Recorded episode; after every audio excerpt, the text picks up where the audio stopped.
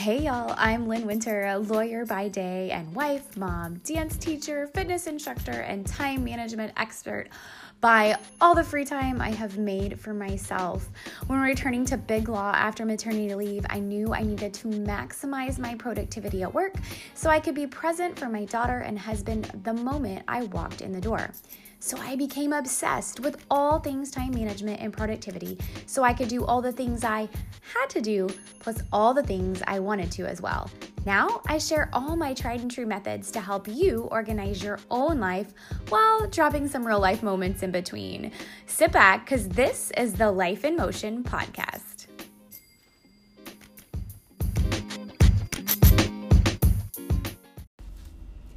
Hey, everybody, welcome back for another episode of the Life in Motion podcast. I'm coming to you today, just me, but I'm talking about something that I think is very timely. It is something that has been the talk of 2020, and quite frankly, should have been the talk way before now in the public form that I feel like it has taken this year. As we are approaching election day coming up in less than a month, and everybody's emotions are running high and wild, the thing that has really stuck with me is not so much political jargon per se, but what this election and every election says about our country. And today I specifically want to talk about race relations. So, as you all know, I am very white. Um, I am blonde hair, green eyes, white skin, white. And I know that I have a privilege just by the color of my skin, the color of my hair, the fact that I am built in a slender tone way. I recognize all of those things as a privilege in that it affords me opportunities that others don't readily get simply by the way that they look. I also understand that perhaps my name affords me opportunities that others would not have on a piece of paper like a resume or an application. I am very cognizant of the luxury I have of being a white woman in the United States. But what I think goes unnoticed a lot of times is that I grew up very well aware of this privilege, and here's why. I have a brother. He's my technically born my half brother. We share the same mom, but we have a different dad. But then my dad legally adopted him. And so, really, he's my brother, and that's all I've ever known him as.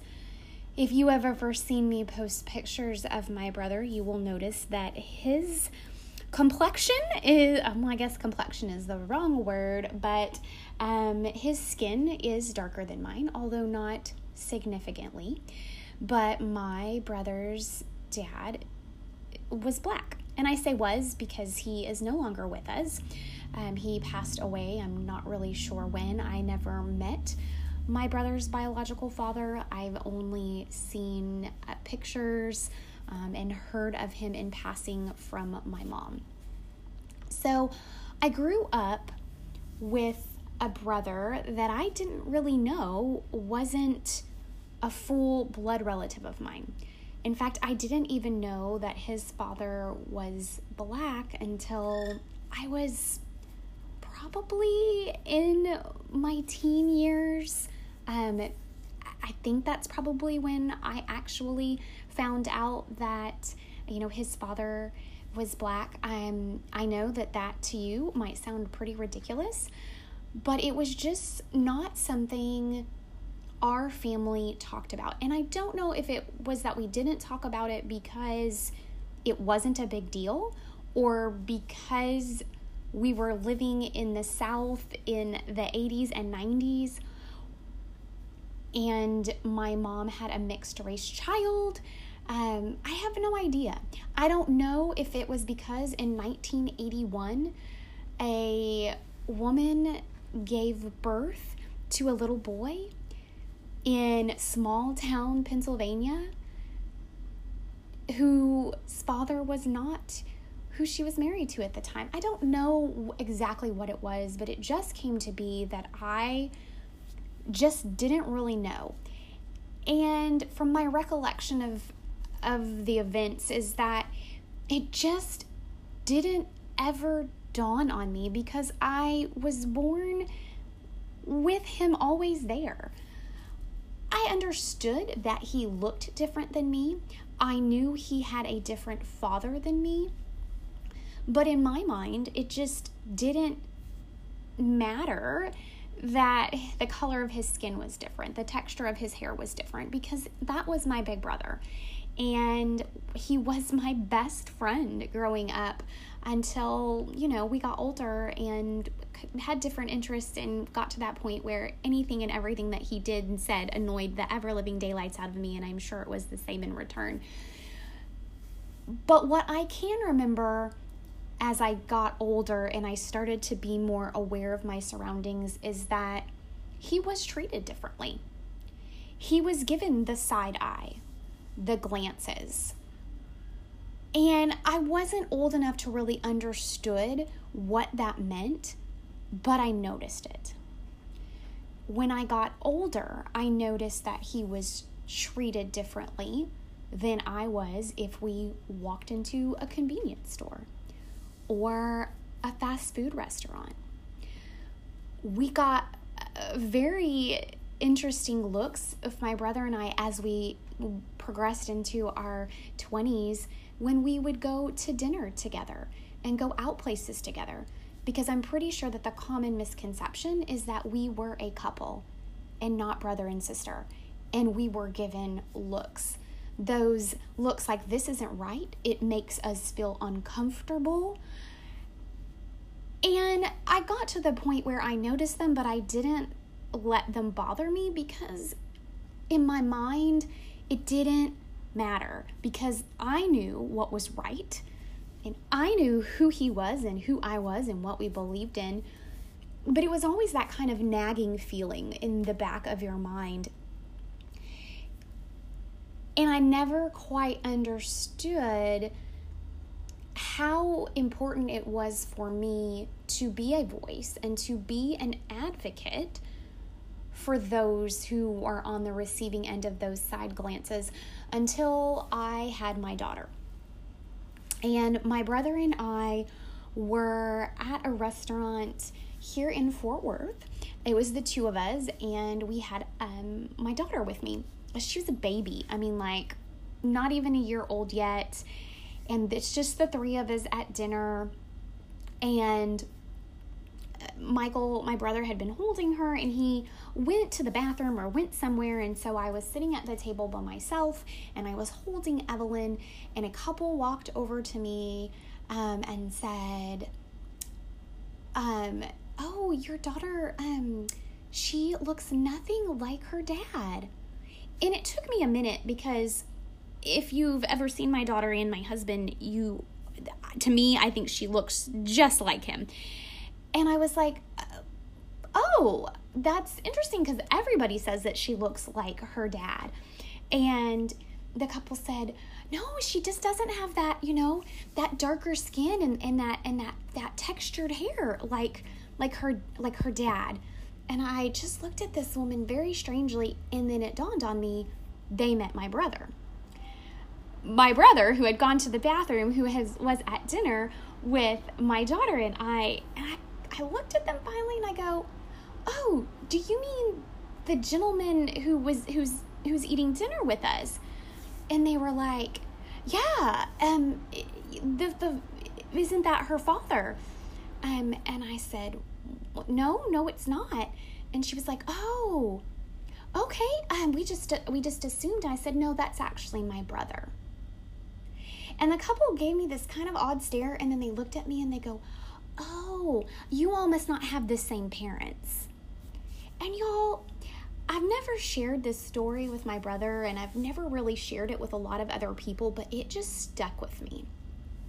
That these people had the audacity to one, assume things, and then two, to come up to me and say something, and then make even further assumptions about the two of us, as if whether or not she looked like her father or not was anybody's business. And whether or not my brother and I shared the same parents was none of their business either. And I realized it's because he looked different than me. Like in some form or fashion, they couldn't understand why this blonde hair, green eyed woman was having dinner with a baby. And my brother who to this day he will tell you that he is taller than me but you all he is not.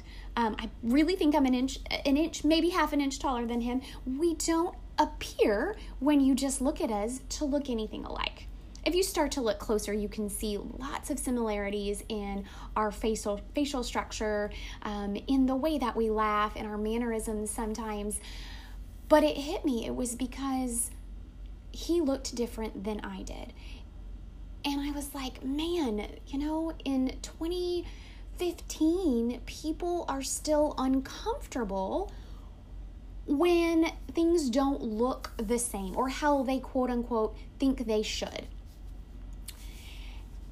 And I really started to have a lot more conversations with uh, myself, with my brother, and with some of my closest friends um, who are also, you know, persons of color about this.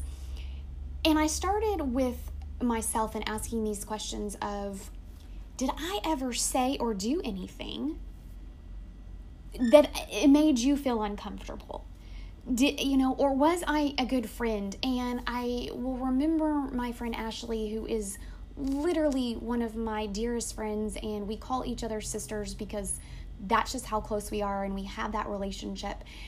And, you know, she's told me, no, Lynn, she said, you know, it never mattered to you. She says, but the thing that's important is that you recognize that you have this privilege and you use that voice to make sure that things don't go unnoticed. That when people make comments and jokes that they wouldn't make in the presence of Michael, talking about my brother, or your other black friends, that you speak up and you say something.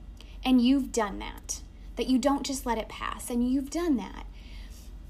And I thought about it and I was like, I've done that. But there were times when I didn't do that.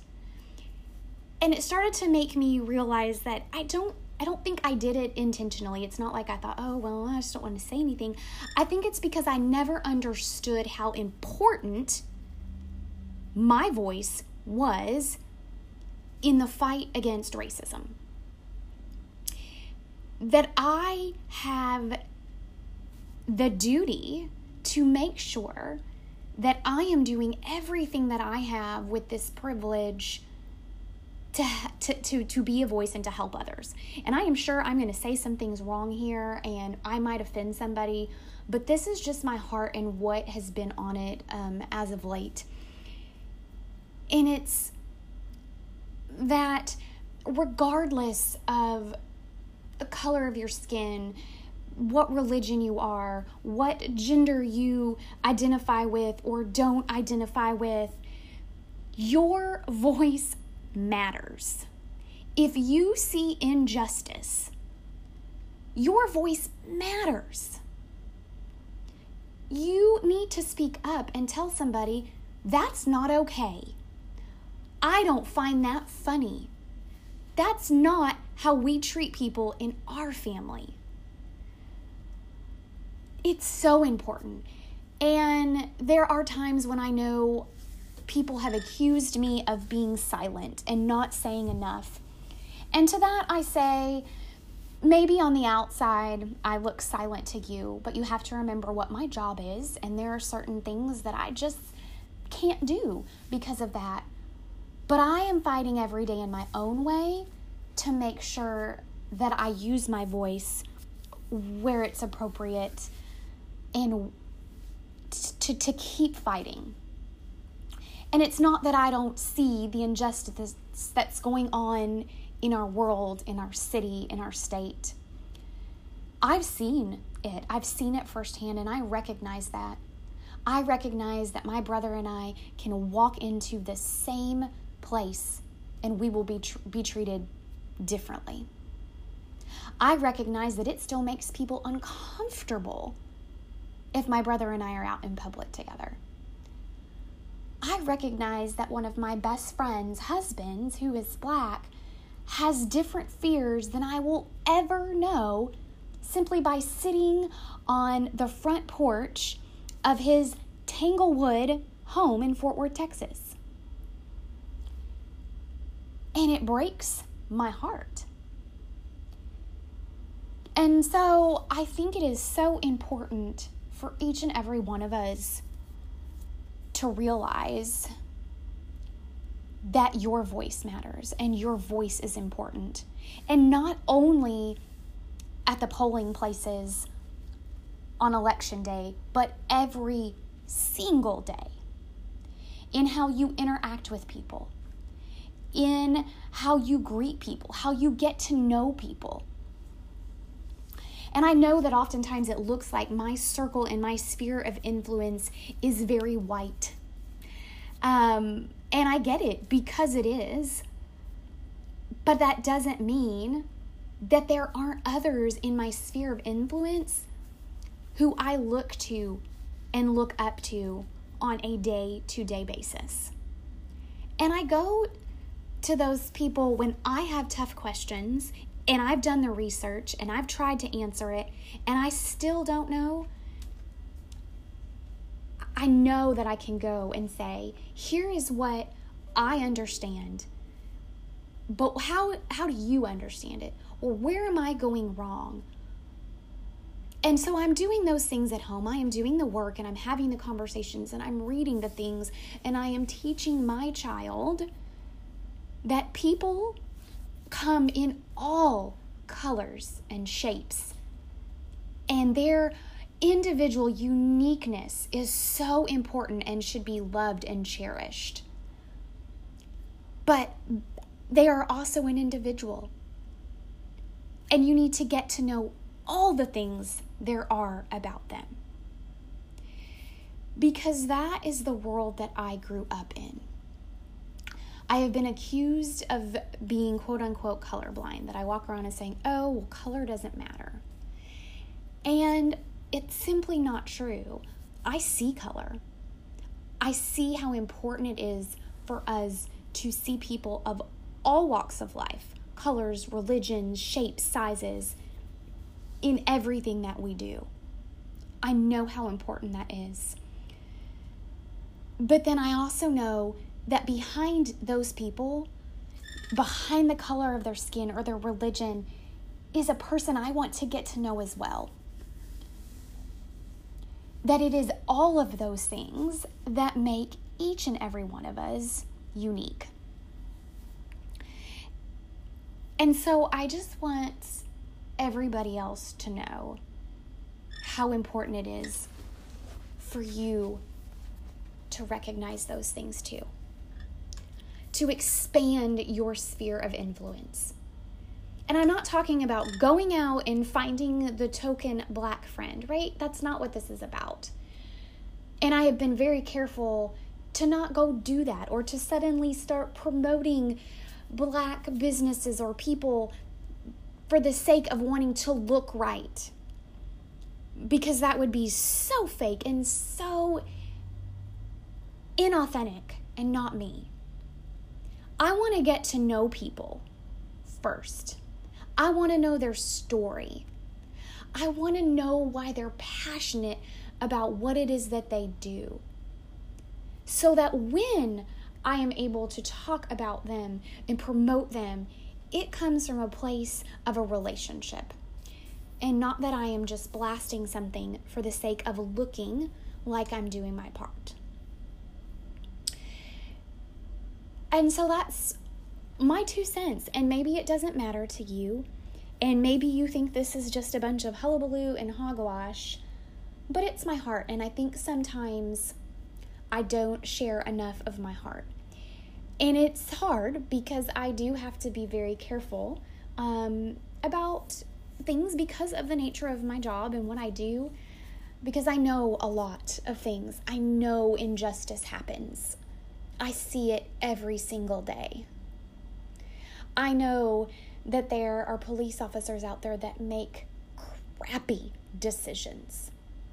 But I know that there are officers out there who make amazing decisions and who want to do better and who listen and are thoughtful and hate that a few bad apples make them all look bad. Because I work with those people. I work with the good ones, I work with the bad ones. But I also work with white people who are good and bad. I work with officers, non officers, who are good and bad. There are those people everywhere. It just happens that our police officers, when they step into that uniform and they choose that profession, they get put on a pedestal. And yes, they should know better and they should do better. But they are also human, just like we all are. We are all going to fall and we are all going to mistake to make mistakes. We're going to say the wrong thing. We're going to use the wrong word. We're going to offend people. We are going to fall on our faces. But it's just that some of those people have to do it on a much bigger, more public stage. So, as much as we criticize and say we need to do better, we also need to remember to give grace. Give grace to those people who are trying. Give grace to the people who make mistakes. Try to educate them. Try to see them as a human as well. Just the same as I am a human. And I understand that by putting so much of my life out on social media, I put myself at a different place. And I'm perhaps held to a higher standard or people think I should do or act in a certain way or promote certain things. And maybe I should, and maybe I shouldn't. But what I can tell you is that what I share on social media, and I think all of you should know this, is as much of it is very real and raw as it can be. You also only get a snapshot, a little glimpse into my life every day and what I do. And you get to see pieces of my heart, but you don't get to see all of it. And some of that is by choice. It's because I can't show you, or there are parts of it and people who do not want to be shown. And so remember that in all facets of life, all people, especially social media and even the news, you get the snapshot. And maybe I've rambled on and none of this makes sense to you all anymore. And I don't even know if I know where I was even intending to going with this particular podcast today, but I do know that what we do and how we act and what we say matters. It matters if you go vote. That is your right your civic duty, your responsibility. But we have other civic rights and duties and responsibilities, and that's speaking out against injustice. And it doesn't have to be the big grand gesture of a march or a rally or writing to, you know, your local congressmen or senators or council members. It's hearing the off color joke and looking at those people and saying, hey, that's not right. That doesn't feel right. Do you know what, what that says? Or when you see the side glances, engage those people and say, hey, I noticed that this made you uncomfortable. Why? Be a voice and be an advocate for people who may not be able to do that themselves. So, I, I leave you today and I end this with just my own personal story of going into a restaurant with my brother and my then baby girl and having that moment. And that moment will stick with me along with tons of other ones as I move forward. And I promise that I will never stop trying to use my place, my voice, my privilege for good.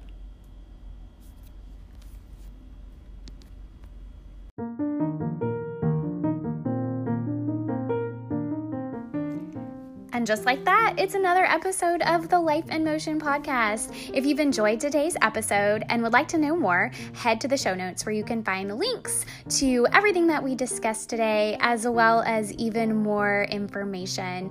As always, if you're looking for more ways to increase your productivity and find time to do the things that you love, you can head over to www.lynnmwinter.com and join our community.